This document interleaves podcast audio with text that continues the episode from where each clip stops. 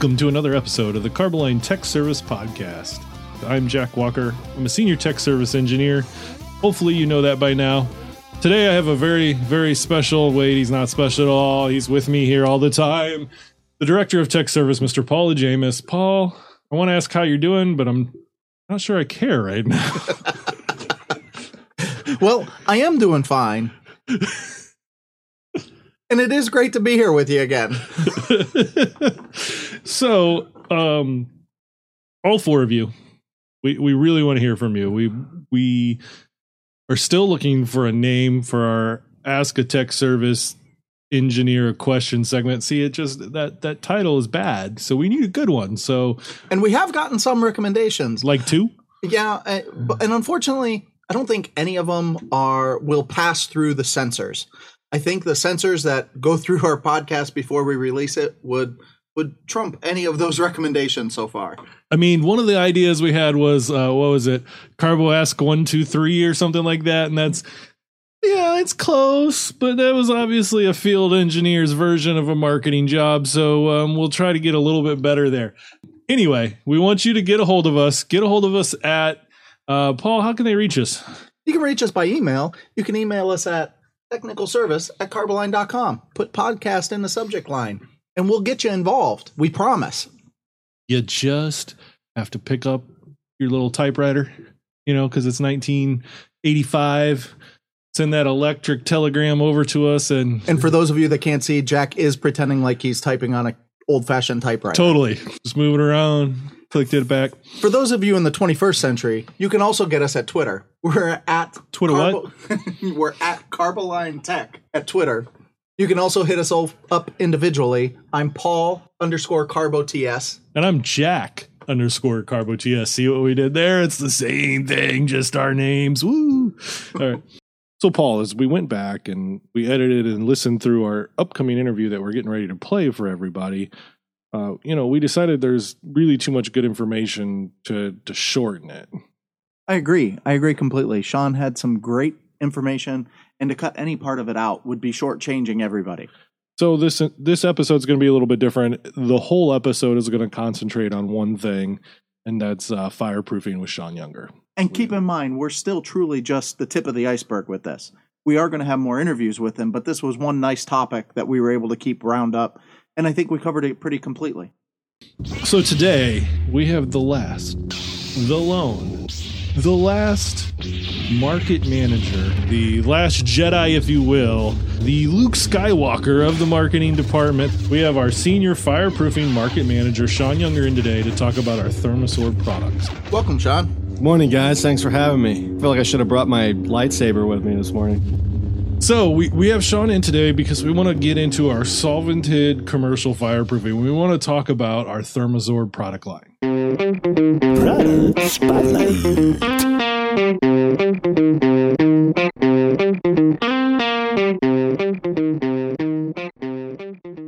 So Sean, before we really get into the Thermosorb products, I, I think we should back up a step and talk to people and tell them what an intumescent fireproofing actually is and what it does. Okay, so an intumescent product is basically a passive coating type material. It's applied as part of a, a system with an approved primer over a prepared substrate. It's applied multiple passes. Basically is a is just a is a is a passive coating at normal conditions until it reaches about three hundred degrees. Uh, at that point it starts to react and starts to swell or expand, and it creates a, a char layer. Um, in some cases, expands up to fifty times thickness, depending on the type of product. That expanded char layer is what actually in, insulates the steel and protects the steel for a given amount of time. And that expansion, that's what we refer to as intumescent? Yes, that is the actual intumescent reaction, is that, that char growth that happens out of the product. I'm assuming that what we're looking at is this is a, a formulation property that they think about in advance to say it has to intumesce at this thickness or level or expansion to get the different ratings. Is that how they do it? Yeah, I mean, generally there, there's different types of materials. Some can be um, formulated to expand more rapidly or more slowly, depending on the on the performance of the material. But generally, they're formulated to, to reach a one through a three hour rating. So to oversimplify the whole thing is like here in the Midwest, We like to play with fire and explosives, and when it comes around the fourth of July, everybody goes to little fireworks, stand on the side of the road and buys hundreds and hundreds of dollars of things that go boom. But one of those things that we always did when we were kids was they were called them snakes, and they looked like little miniature hockey pucks. And you would light that little miniature hockey puck on fire and it would turn into a snake. And that would be kind of like an oversimplification of the intumescent process. Yeah, I mean, that's exactly that. That snake uh, being lit and expanding is an intumescent reaction. So that's a perfect analogy of what these coatings do. So, Sean, can you tell us about our three Thermosorb products, the Thermosorb E, the Thermosorb V O C, and the Thermosorb, the brand new Thermosorb two sixty-three? Okay, so first of all, all three of these products have all been tested for cellulosic fire performance to A S T M E one nineteen or U L two sixty-three. These are the main fire test standards that all commercial fireproofing products have to be tested to. Um, the Thermosorb V O C and Thermosorb two sixty-three, which is our new material that's just recently been introduced, are both interior solvent-based materials, and our Thermosorb E is an exterior-rated solvent-based material. So all of these products are all uh, LEED V four compliant. Um, that LEED stands for Leadership and Energy Efficient Design, and this is a, a requirement that we see for commercial construction. Um, all of these materials are uh, below the one hundred fifty gram per liter uh, requirement set forth by the South Coast Air Quality Management District, which is what LEED V four uses as their V O C limit. Um, so all meet that requirement. They've all been tested for V O C emissions testing as well, and have all passed. Um, so all of these materials meet all of the requirements for a LEED V four project, and all are V O C compliant for Uh, use anywhere in North America. So unlike the statement we have to give you most of the time for most of the other products that we talk about of, sorry, Southern California, you can't use this one. With these fireproofing products, they can. They can be used anywhere. Well, all three of these products have been tested at Underwriters Laboratories. Um, they've all gone undergone a full fire test program and also an environmental test program. In the fire testing, they're tested on tubes, pipes, wide flange steel, um, in column configurations and beam configurations. And they also undergo a complete environmental test program where these products are either rated for interior or exterior use. So when you say tubes and beams, we're talking about like a, a closed cylinder, like it might be a column, it might be a square tubular steel that's using to hold something up, or it might be a pipe. Is that what we're talking about? Yes, like a a, a wide flange piece of steel would be your typical I section type okay. steel. Um, that's tested in a column configuration, also for beam configurations. And then a tube would either be obviously a round pipe or a square or rectangular tube. Okay. And I see that we have our, our two sixty-three. It shares a U L configuration testing. Is that was that by design? Was the was the Thermosorb two sixty-three designed for that U L two sixty-three testing? Um, the the main difference between so we have two interior products here. We have our Thermosorb V O C and our Thermosorb two sixty-three. The Thermosorb V O C, its primary Um, certification, or where I'd say its best certification thicknesses, are for tubulars and columns. Okay. Okay. Um, the two sixty-three, its strengths are on beams and three-hour columns. That's really the differentiation between those two products. Um, Thermosorb V O C is going to be used primarily on the majority of all columns on projects, and then anywhere where you would have Uh, a rating where maybe you get into the two and three hour beams, uh, Thermosorb V O C does not have those ratings, so then two sixty-three could fulfill that requirement. Oh, okay. One of the great things about the Thermosorb two sixty-three is that it gives you that three hour rating on most steel without having to put any kind of mesh in it, which would save so much in labor at the application point of the process. Yeah, I mean, that that's another thing that we've run into with the Thermosorb V O C. Um, it does require that the high temp mesh, which is a carbon fiber mesh, to be put into the midpoint of the coating um, for three hour ratings on, on, on tubular sections. So this two sixty-three product, Thermosorb two sixty-three, um, can meet that same requirement with no, without the need for mesh. That's outstanding. So, and I also, we've talked a lot, we've mentioned three hour ratings and two hour ratings. I, it sounds like three hour must be the kind of standard high range. Do they go four, five, six? What's the normal top we see? Um, actually, for most commercial projects, you're you're typically somewhere between one and three hour ratings. Okay. The most common rating being a two hour rating. So three is a typical high standard. It just depends on the, the type of construction per the International Building Code. And the type of building it is will then have an associated fire rating for that type of building. All right. So I do kind of want to highlight on that. You said for the commercial fireproofing. So that's these are solvented single component fireproofing products, correct? Yes. And these are only used for commercial type construction that requires a fire test, like a cellulosic type fire testing to A S T M E one nineteen or U L two sixty-three. So these are going to be like buildings and stadiums and things like that, not oil rigs. Exactly. So this will, you know, it's, and not even that, it could be just commercial buildings, office buildings, retail, um, anything where you're going to have an occupied space.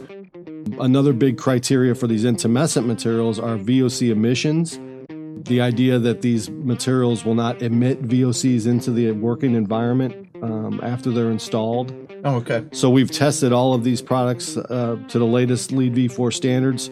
All meet all the requirements as far as V O C content and also for V O C emissions as well. So those those emissions are for after they're installed, but before they've actually performed their function, just in their normal airspace. Okay. Like a like a outgassing of, of V O Cs into the environment. Okay. Can you expound on why you would choose these Thermosorb products versus other products that are on the market? Well, that's a great question. And uh, the, the main benefits of solvent-based intumescent products are primarily is that they can be uh, applied in a exposed, like marginally protected environment. So most of these commercial buildings, when they're being built, you can see them the, more of like the skeletal type steel structure. Um, we're able to apply solvent-based materials while the building is still in its roughed-in state, where it could be the sides could be open. It just needs to be at least under under cover, under roof. So they can be applied in high humidity conditions.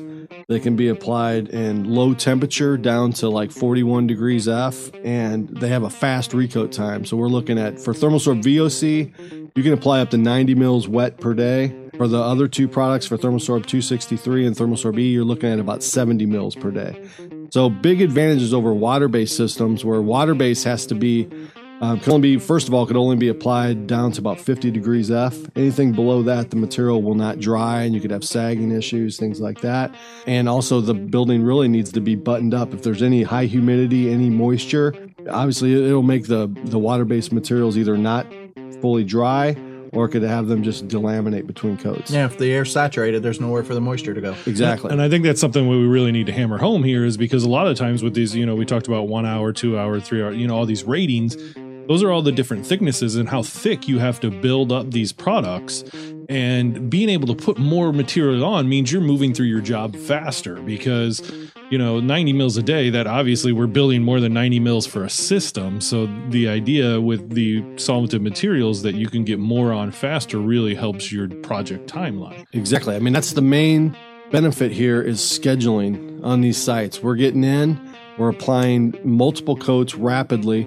Um, some of these water-based materials, and, and with solvent-based as well, you're not just talking about a, a one or two coat application. In some cases, you could be up to ten coats, fifteen coats, um, depending on, you know, if you're looking at a three-hour rating. You know, if you're looking at a one-hour rating with Thermosorb, you could get there in one or two coats, and you could do that in one day. So a lot of benefits to the solvent-based materials. They're, they're much more user-friendly in that regard.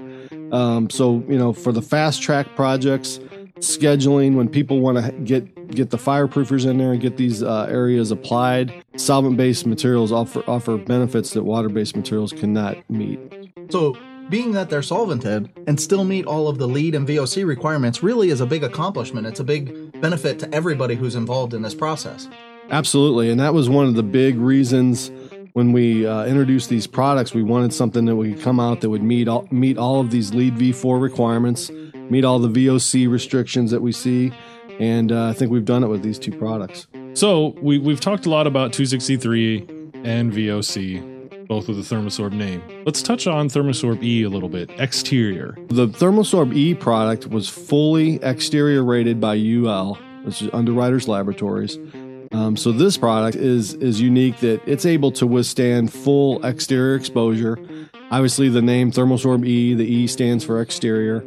Um, this product can be completely applied and dry and cure in a complete exterior environment. And I'm assuming you can still use it inside if you were looking for one product to use both ways? Absolutely. So really, for most of these projects, we're probably going to be using a tandem of these uh, materials. So you could probably kind of cherry pick which product would be best for certain types of applications. But generally, the, the Thermosorb E would only be used for exterior, unless, like you said, if you wanted to use a single product. Mm-hmm. Um, but you're usually going to have a little bit better thicknesses for your interior steel with a V O C or two sixty-three material. And when, when you're looking at things that are being applied this thick, thickness matters and how fast you can get back on it. And I'm, so I'm sure they're going to look to do the most cost-effective way to do each one of these applications. So naturally, they would go to something that they can do it with a lower thickness or faster recoat, and that might cost them a little bit less to actually apply that one. Absolutely. And, and one thing I wanted to touch on is all of these products are sprayed through the exact same equipment. There's a little bit variance in the tip sizes and things like that.